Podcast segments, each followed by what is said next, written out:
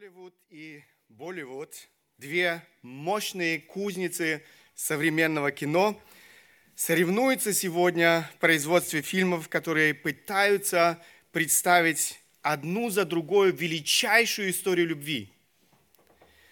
Люди бездумно проглатывают все эти, в кавычках, истории величайшей любви, не замечая при этом, что им подсовывают истории величайшей лжи – истории величайшей лживой любви. Тема любви невероятно привлекательна. В этом мире люди ищут настоящей любви, они жаждут настоящей любви. Однако, если большинство людей не знают,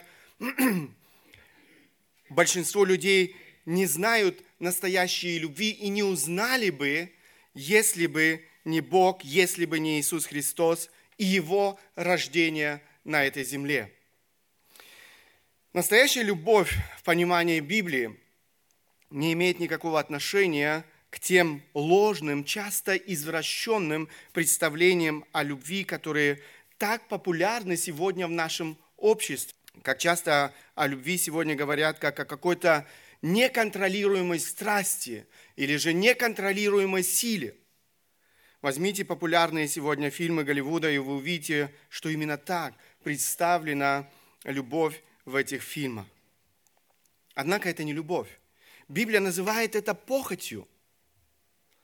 Но это то, что сегодня выдают за любовь в этом мире. Это ничего общего не имеет с настоящей любовью Бога к нам. Я не хочу сейчас э, растрачивать свое время на все эти ложные представления о любви, которые бытуют в этом мире. Но хочу, чтобы каждый из нас сегодня открыл для себя превосходящую разумение, любовь Бога. Эта любовь открыта каждому из нас в Иисусе Христе, Его рождении на этой земле и, конечно же, Его крестной смерти за наши грехи. Послушайте, как об этом пишет Иоанн, один из учеников самого Иисуса Христа – Любовь Божья к нам открылась в том, что Бог послал в мир единородного Сына Своего, чтобы мы получили жизнь через Него. В том любовь, что не мы возлюбили Бога, но Он возлюбил нас и послал Сына Своего в умилостивление за грехи наши. Здесь в краткой, очень сжатой форме мы находим свидетельство об этой величайшей любви Бога к человечеству, к тебе и ко мне – Любовь Бога к нам открылась в рождении Иисуса Христа и, конечно же, в Его искупительном деле на этой земле. Рождение Иисуса Христа и Его смерть на кресте невозможно отделить друг от друга. Он пришел в этот мир для того, чтобы умереть. То, о чем я хотел бы с вами сегодня говорить. Итак, Рождество – свидетельство непостижимой любви. Рождество – свидетельство непостижимой любви Бога. Я хотел, чтобы вы внимательно посмотрели на этот прекрасный бриллиант, э, на эту удивительную любовь Бога к нам. Любовь, о которой мы с вами только что прочитали, она радикально отличается от тех представлений, которые, как я уже сказал, бытуют сегодня в этом мире. Я хотел, чтобы вы увидели в нашем тексте некоторые важные характеристики настоящей любви, любви Бога. Первая характеристика этой настоящей любви Бога – это безусловная, или же можно сказать, незаслуженная любовь. Любовь Бога безусловна. Может быть, вы уже слышали это понятие «безусловная любовь», но понимаете ли вы действительно, что это значит – Посмотрите еще раз на наш отрывок. Десятый стих, вы видите там, «В том любовь, что не мы возлюбили Бога, но Он возлюбил нас». Божья любовь – это не ответ на любовь человека. Написано «в том любовь, что не мы возлюбили Бога, но Бог, Он возлюбил нас». Это очень важное замечание – любовь людей в этом мире направлена всегда на привлекательный, э, достойный нашей, как мы думаем, любви объект. Мы любим тех, кто соответствует нашим ожиданиям, кто удовлетворяет наши желания, на тех, кто правильно себя ведет по отношению к нам, на тех, кто любит нас. Попробуй кто-то что-то не так скажет, уже не говоря о том, что он не так что-то сделает. Вся любовь улетучивается как пар. Люди даже не замечают, что то, что они называют любовью, не что иное, как примитивная форма угождения самому себе, своему собственному «я». Один пример. Молодой человек делает предложение девушке и говорит «я люблю тебя». На самом деле, чаще всего это нужно понимать «я люблю себя, но для этого мне нужна ты». Неудивительно, что больше чем 50% всех браков в Германии сегодня заканчиваются разводом. Любовь Бога к нам радикально отличается от того, что мы знаем о любви людей, живущих без Бога. Его любовь никак не определяется привлекательностью, э, достоинством объекта любви. Любовь Бога определяется его сущностью – его природы. Он есть любовь, поэтому он любит. Он никак не зависит от объекта любви. Любовь Бога основывается не на наших достоинствах, а на постоянстве Его характера. Если вообще не знакомо больше э, Божьей любви. В этом нет ничего особенного, когда мы любим тех, которые нас любят. Я думаю, вы согласитесь со мной. Помните, Иисус говорил в Евангелии от Луки, 6 глава, мы читаем эти слова самого Христа. «Если любите любящих вас, какая вам за то благодарность? Ибо и грешники, любящих их, любят». То есть это нормально в этом мире. И если делаете добро тем, которые вам делают добро, какая вам за это благодарность? Ибо и грешники тоже делают. В этом мире это вполне нормально, когда люди любят любящих их. Однако любить недостойных, любить тех, кто тебя ненавидит, тех, кто тебя обижает, тех, кто тебя оскорбляет, тех, кто причиняет тебе страдания. Нет, это то, чего этот грешный мир не знает.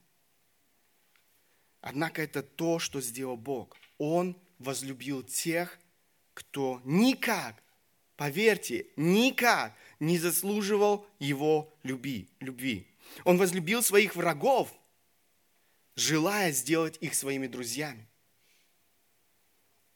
Иоанн не случайно указывает на этот факт. Этот факт указывает на то, как радикально, действительно радикально Божья любовь отличается от той любви, которую люди знают и практикуют в этом мире. Этот факт указывает на уникальность Божьей любви – послании к римлянам Павел пишет, ибо Христос, когда мы, когда еще мы были немощны, в определенное время умер, обратите внимание, за кого? За нечестивых, ибо едва ли кто умрет за праведника, разве за благодетеля может быть кто и решится умереть?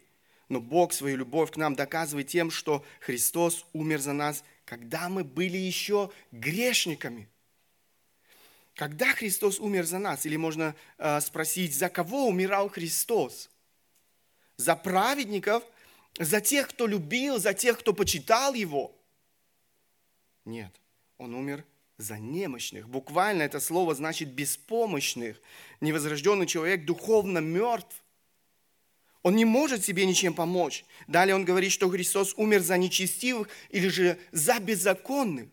Он умер за тех, кто находился в состоянии бунта против своего Творца, за тех, кто являлся врагом Бога, кто попирал Божий закон ногами. И последний, он умер за грешников, за порочных, грязных, мерзких людей. Ты, возможно, сейчас думаешь, это не обо мне. Я к этому списку точно никак не отношусь. Но да, это о тебе. Павел пишет послание к римлянам, потому что все согрешили. Все согрешили и лишены славы Божьей. Друзья, это каждый рожденный на этой земле, немощный или же беспомощный, нечестивый и грешный. Мы все относимся к этой категории.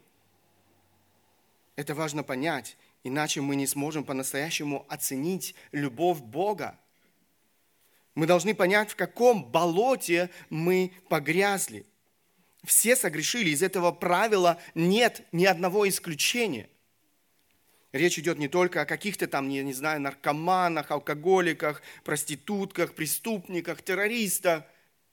Речь идет о каждом из нас. Мы рождаемся в этот мир грешниками, мы рождаемся в этот мир духовно мертвыми. Каждый человек по своей природе грешник, мятежник, мятежник который противостоит Богу. Если до грехопадения центром жизни человека был Бог, то после грехопадения центром жизни человека стал сам человек. Человек взял на себя право определять, что есть добро и что есть зло. Он стал претендовать на независимую от Бога оценку действительности.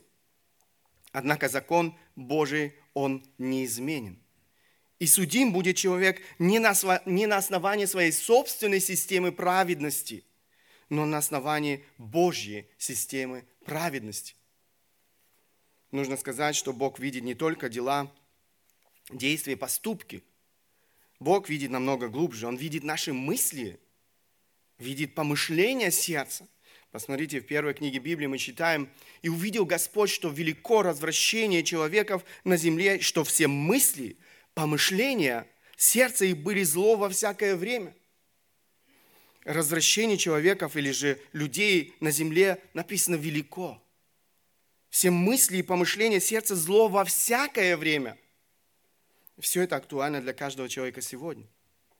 Все порочные дела – это плод порочного сердца человека. Это плод греховной, порочной природы человека. Эту природу мы все унаследовали от Адама и Евы, первых людей, которые ослушались Бога. Оглянитесь вокруг, и вы увидите реальность греховной природы. Человеком в нашей жизни разврат, всякого рода извращения, насилие, жестокость, обман, ненависть, похоть, зло, эгоизм. Все это характеризует наше общество. Этот список можно продолжать до бесконечности. Несмотря на технический прогресс, в нашем обществе никто не может найти решение проблемы зла в сердце человека – Грех процветает в нашем обществе, грех приветствуется и поощряется сегодня в нашем обществе как никогда. Грех оправдывается в нашем обществе, грех часто даже защищается законом в нашем обществе. Однополые браки, аборты и многое другое. Но речь идет не только о нашем окружении, обществе, в котором мы с вами живем. Загляните в свое собственное сердце, вы обнаружите в этом сердце эгоизм, гордость, зависть, ненависть, вражду, самолюбие, ложь, грязные вожделения, непослушание и многое-многое другое из этого списка. Как насчет мыслей, о которых говорит Бог? Может быть, это из мира фантастики, но представьте себе, представьте себе сейчас вот на этом экране все присутствующие в зале люди увидят то, что занимало ваши мысли на прошлой неделе. А что, если они увидят все ваши мысли на протяжении всей вашей жизни? Как с вашей праведностью? Хотели бы вы, чтобы все ваши мысли стали явными для других людей? Я думаю, нет. Никто этого не хочет. Некоторые мысли стыдно вспоминать даже самому себе. Там столько мерзости и грязи. Я говорю это не потому, что я могу читать мысли людей. Я говорю это потому, что знаю Священное Писание и знаю свою собственную греховную природу. До тех пор, пока вы не поймете своей греховной сущности, вы не поймете, как велика Божья любовь Бога к нам, грешникам. Мы не заслужили этой любви, поверьте. Он возлюбил нас первый, святой Бог возлюбил тебя, несмотря на всю твою и мою ничтожность и мерзость. За эту любовь к тебе была уплачена неимоверная цена. Это подводит нас к другой уникальной грани этого бриллианта любви Бога. Любовь Бога к нам, любовь Бога к тебе, она жертвенна.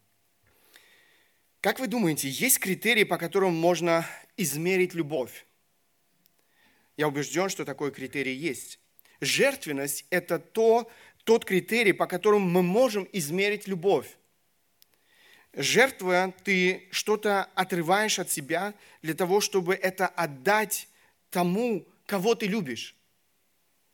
Жертвуя, ты отказываешься от собственных интересов в пользу другого. Ты отказываешь себе э, в чем-то из любви к тому, кого ты любишь. Иисус однажды сказал, нет больше той любви, как если кто положит душу свою за друзей своих. Обратите внимание, Иисус говорит о наивысшей, о наивысшей или же максимальной степени любви. Нет больше той любви. Здесь мы ясно видим жертвенность как критерий измерения любви. Нет больше той любви, чем отдать самое дорогое, самое дорогое отдать свою жизнь из любви к другому человеку. Это проявление наивысшей любви. Это то, что сделал Бог из любви к нам. Обратите внимание на наш текст. В нашем тексте мы читаем о самом совершенном и уникальном примере жертвенности. Бог послал в мир единородного Сына Своего. Эта истина повторяется здесь дважды. Бог из любви к нам отдал, пожертвовал самым-самым-самым дорогим, своим единственным Сыном. Когда мы что-то очень часто слышим, мы так привыкаем к этим словам, что совершенно перестаем вникать в смысл этих слов. Бог из любви к нам для того, чтобы спасти нас от погибели, отдает своего единственного Сына. Вдумайтесь в эти слова. Вдумайтесь в эти слова в свете того, о чем мы уже говорили.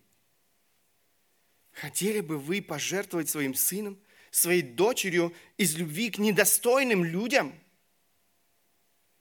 которые вас презирают, которые причиняют вам боль? Были бы вы готовы сами умереть за таких людей? Умереть за праведника или доброго человека – это то, что иногда, очень редко встречается в этом мире. Но умирать за недостойного, за какого-то там нечестивца – это то, чего этот мир не знает. Люди отдают свою жизнь за тех, кто им дорог. Мать готова умереть за спасение своего ребенка. Любящий муж готов отдать свою жизнь ради спасения своей жены, хотя и это становится огромной редкостью. Но ради нечестивцев Бог, Отец, отдал своего единственного Сына. А Сын добровольно пришел на эту землю и умер за нечестивцев. Иисус Христос родился на этой грешной земле. Бог стал человеком. Это то, что мы празднуем с вами. Бог оставил славу небес. Он уничижил, опустошил себя, написано, став человеком. Он прошел этот путь страданий и унижений на этой земле. В конце концов, люди, к которым он пришел – чтобы спасти их от погибели, они распяли его на кресте. Он был отвержен теми, кому он пришел. Он умер страшной и мучительной смертью на кресте Голгофы. Он умер как преступник. Он, тот, кто был без единого греха, принял на себя божественное осуждение за наши грехи, за твои и мои грехи. Он отождествил себя с грешниками, нечестивцами, преступниками и понес наказание, которое предназначалось нам, с вами. Он испил чашу Божьего гнева. Можете вы себе представить? Можете вы себе представить, что происходило в сердце Отца, в сердце Бога Отца, когда Он смотрел на весь этот ужас? Когда Он смотрел на этот крест – на котором висел его единственный сын. Можете себе представить сердце отца, который слышал слова своего сына, «Боже мой, Боже мой, для чего ты меня оставил?» Павел пишет, «Ибо не знавшего, ибо не знавшего греха Он сделал для нас жертвую за грех, чтобы мы в нем сделались праведными пред Богом. Это то, что сделал Бог для нас. Эта истина должна приводить в трепет каждого, кто ее слышит. ты тот, за кого Бог принес эту невероятную великую жертву. Посмотрите еще раз наш текст, 9 стих. Бог послал в мир единородного Сына Своего, чтобы мы получили жизнь через Него. Эта жертва была необходима для того, чтобы мы получили жизнь. О какой жизни идет речь? Мы ведь не на кладбище. Те, которые лежат на кладбище, они нуждаются, казалось бы, в жизни. Иоанн говорит о другом кладбище. Иоанн говорит о духовном кладбище. По этой земле ходят миллиарды духовных мертвецов. В этом зале сидят духовные мертвецы, которые нуждаются в жизни. Бог послал в мир единородного Сына Своего, чтобы мы, чтобы ты получил жизнь через Него. Послание к Ефесянам Павел пишет, обращаясь уже к верующим людям, Бог богатой милостью по своей великой любви. Обратите внимание, он еще раз делает акцент на великую Божью любовь, которую возлюбил нас, и нас, мертвых, по преступлению, оживотворил со Христом, благодатью вы спасены. Обратите внимание, по своей великой любви, которую возлюбил нас, Он нас, мертвых по преступлениям, оживотворил со Христом. Человек без Бога мертв по причине своих преступлений, по причине своей греховности. Это состояние человека навлекает на себя неизбежно гнев Божий. Это состояние человека требует самого-самого тяжелого наказания. В своей проповеди «Грешники в руках разгневанного Бога» Джонатан Эдвардс – говорил, ваша греховность делает вас тяжелыми, как свинец, и своим огромным весом тянет вас в ад. Если Господь отнимет свою удерживающую руку, вы сразу же утонете, погрузившись в глубочайшую пропасть.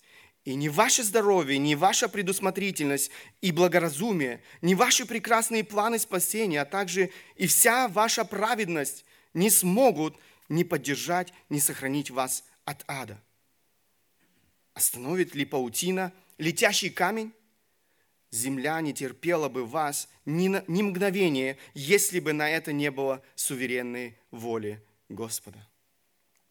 Грех влечет на себя наказание. Грех обрекает нас на вечные муки ада. Мы должны говорить об этом. Это наша ответственность предупредить каждого человека об этой невероятной опасности – Человек без Бога мертв и обречен на вечные муки ада.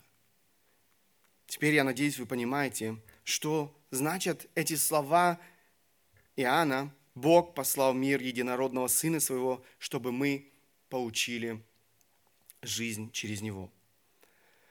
Однако Иоанн продолжает и дополняет. Вы видите здесь, он еще раз возвращается и говорит, послал Сына Своего в умилостивление за грехи наши. Что значит умилостивление? Идею умилостивления вы найдете и в каждой ложной религии. Человек приносит жертвы, пытаясь таким образом смягчить, ум, ум, э, умилостивить гнев своего капризного бога или э, целого ряда богов. Или же можно сказать, человек пытается купить своего бога, своих богов. Чем значительнее эта жертва, тем лучше. В некоторых языческих религиях люди не стеснялись приносить в жертву своим богам даже других людей.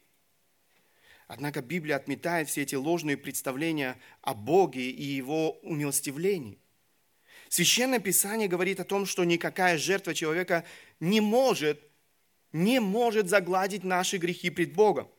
Чтобы мы не пытались сделать все бесполезно. Все наши добрые дела, соблюдение религиозных правил, законов, все наши жертвы, мы ничем не можем купить Бога. Мы читаем, что Бог послал Сына Своего в умилостивление за грехи наши. То, что не мог сделать человек, делает Бог. Мы видим, что умилостивление было делом Божьим. Умилостивление было достигнуто через смерть Иисуса Христа. Он был принесен в жертву не была явлена Божья праведность. Грех не остался безнаказанным. Если бы судья всей вселенной оставил грешников беззаконными, можно ли было считать его совершенным и справедливым? Конечно же нет. Джеймс Пакер пишет в одной из своих книг, Евангелие говорит, что наш Творец стал нашим Спасителем. Он провозглашает, что Божий Сын стал человеком для нас, человеков и нашего спасения, и умер на кресте, чтобы спасти нас от вечного гнева. Библия описывает спасительную смерть Христа как умилостивление, то есть как нечто, утолившее Божий гнев по отношению к нам, как нечто, удалившее наши грехи. Гнев Бога – это Его праведность, выступающая против неправедности. Она проявляет себя в действиях справедливого возмездия. Но Иисус Христос защитил нас от этого ужаса. Послушной воле Отца, Он стал нашим заместителем. Приняв вместо нас плату за грех, именно так была соблюдена справедливость, ибо грех всех, когда-либо прощенных, были грехи всех, когда-либо прощенных, были осуждены и наказаны в лице Бога Сына. И именно на этом основании прощение даровано грешникам. Искупительная любовь и справедливое возмездие, так сказать, взялись за руки на Голгофе где Бог явил себя праведным и оправдывающим верующего в Иисуса. Он пишет дальше, понятно ли вам это? Если да, то перед вами раскрылось сейчас самое сердце христианского Евангелия. Нет ничего глубже такого толкования Евангелия, которое провозглашает, что коренная проблема человека – это грех, вызывающий Божий гнев, а самый главный дар Бога людям – это умилостивление превращающий гнев в мир. Дорогие друзья, любви не бывает без жертвенности. Настоящая любовь всегда побуждает отдать лучшее из всего, что есть. И даже самого себя. Божья жертвенная любовь говорит, ты не заслуживаешь этого, однако я отдаю тебе все, даже своего единственного сына мы подошли к третьей важной грани божественной любви. Настоящая любовь действенна, она активна. Посмотрите еще раз здесь эм, в девятом стихе написано «Любовь Божия к нам открылась». Любовь Божия к нам открылась. Мы читаем здесь, что любовь, она нашла свое выражение. Она нашла свое выражение в наших отношениях или э, в отношениях с людьми. Она нашла свое выражение в конкретных действиях, в том, что Бог послал в мир единородного Сына Своего, чтобы мы получили жизнь. В Божьем понимании любовь – это не просто чувства, красивые слова. Любовь в Божьем понимании всегда выражается в конкретных делах, делах любви. Я думаю, вы согласитесь со мной, если я скажу, что любовь требует доказательств. Так вот, Бог доказал свою любовь к нам на деле. Павел так и пишет э, в послании к римлянам об этом. Но Бог свою любовь к нам доказал. И снова, смотрите, он возвращается к тому, о чем мы с вами говорим. Тем, что Христос умер за нас, когда мы были еще грешниками. Божья любовь, она добровольная и целенаправленная. Она направлена на нас, грешников. Никто не заставлял Бога делать то, что Он сделал и делает для нас он не оказался вдруг в положении, когда у него не было другого выбора. Он сделал это потому, что, как говорит Иоанн, Бог есть любовь. Это его природа. Любовь – его сущность. Существует такая ложная идея о том, что Бог создал человека для того, чтобы иметь объект любви.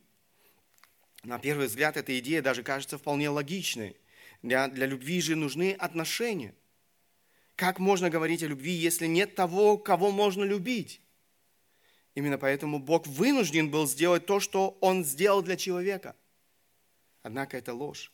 Любовь всегда характеризовала отношения Троицы, Бога, Отца, Сына и Святого Духа. Любовь всегда находила свое выражение в этих взаимоотношениях Троицы. Бог совершенно самодостаточен и совершенен. Это значит, что Он ни в чем и ни в ком не нуждается.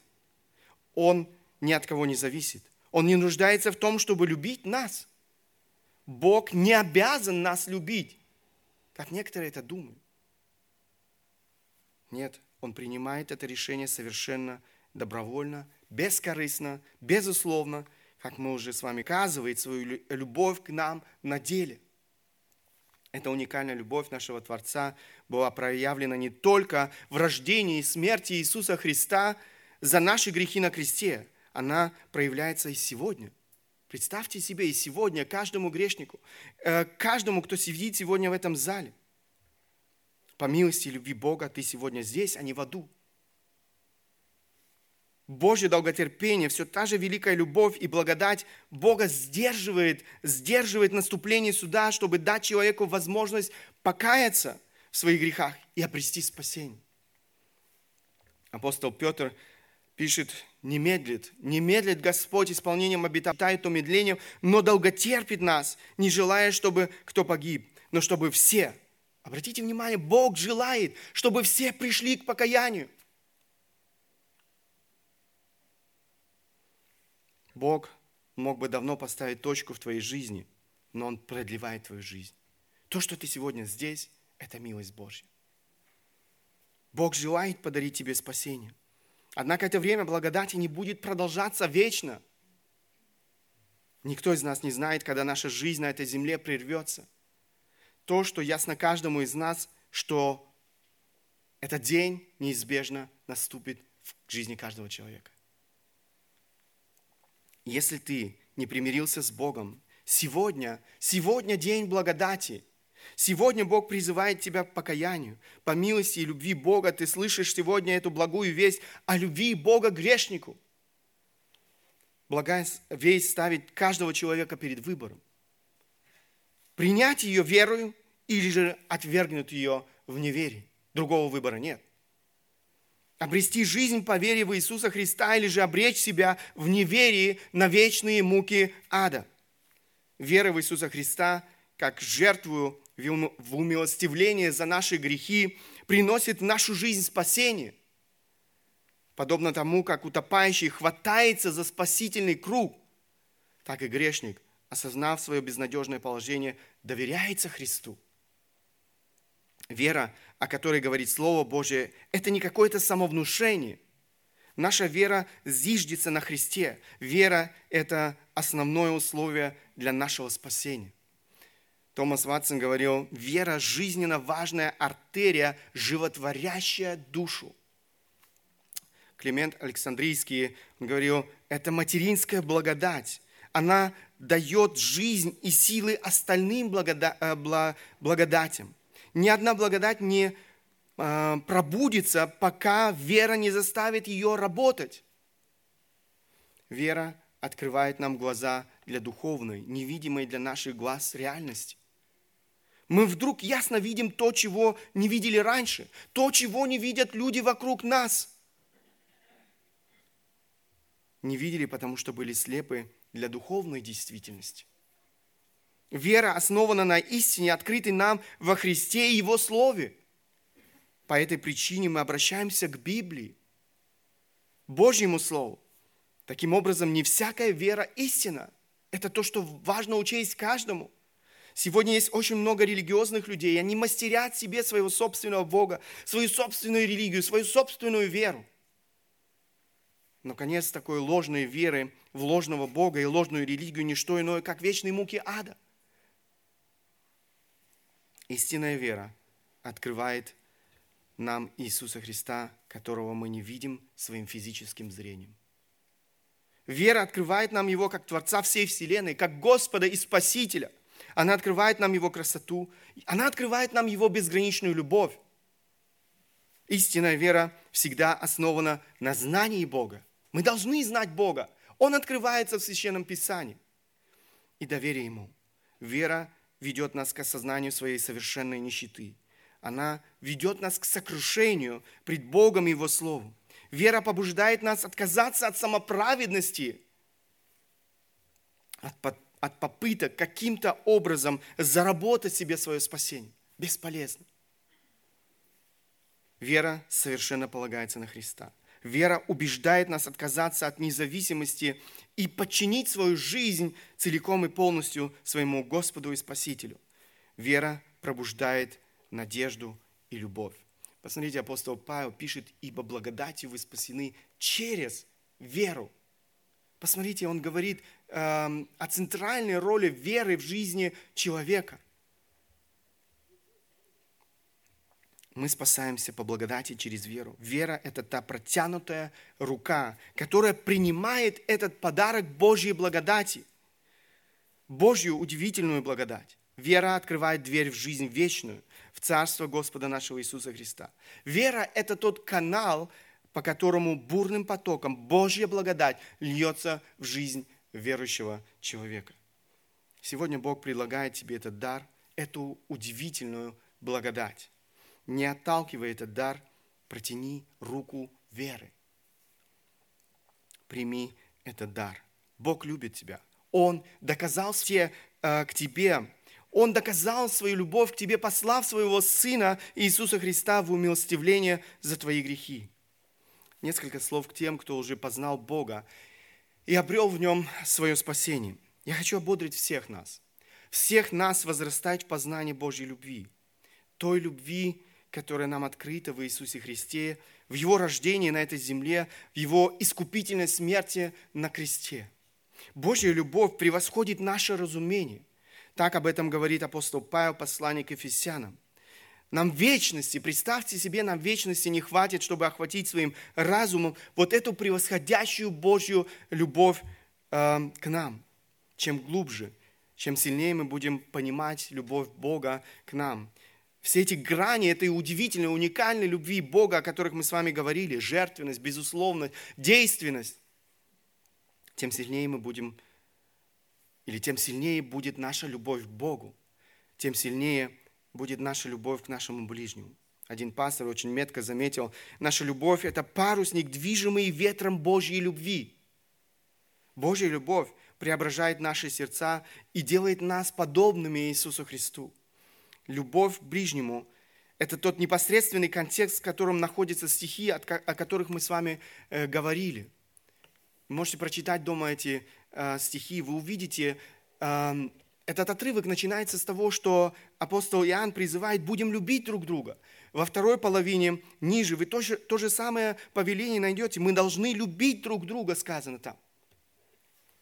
Иоанн не только призывает верующих любить, а, он не только призывает людей а, к взаимной любви, он указывает им и нам на источник любви. Он обращается, он а, он обращается к верующим и объясняет им снова любовь, которую они познали в Иисусе Христе. Он раскрывает эту истинную любовь Бога. Я искренне желаю, чтобы эта настоящая, жертвенная, безусловная, действенная любовь определяла наши отношения.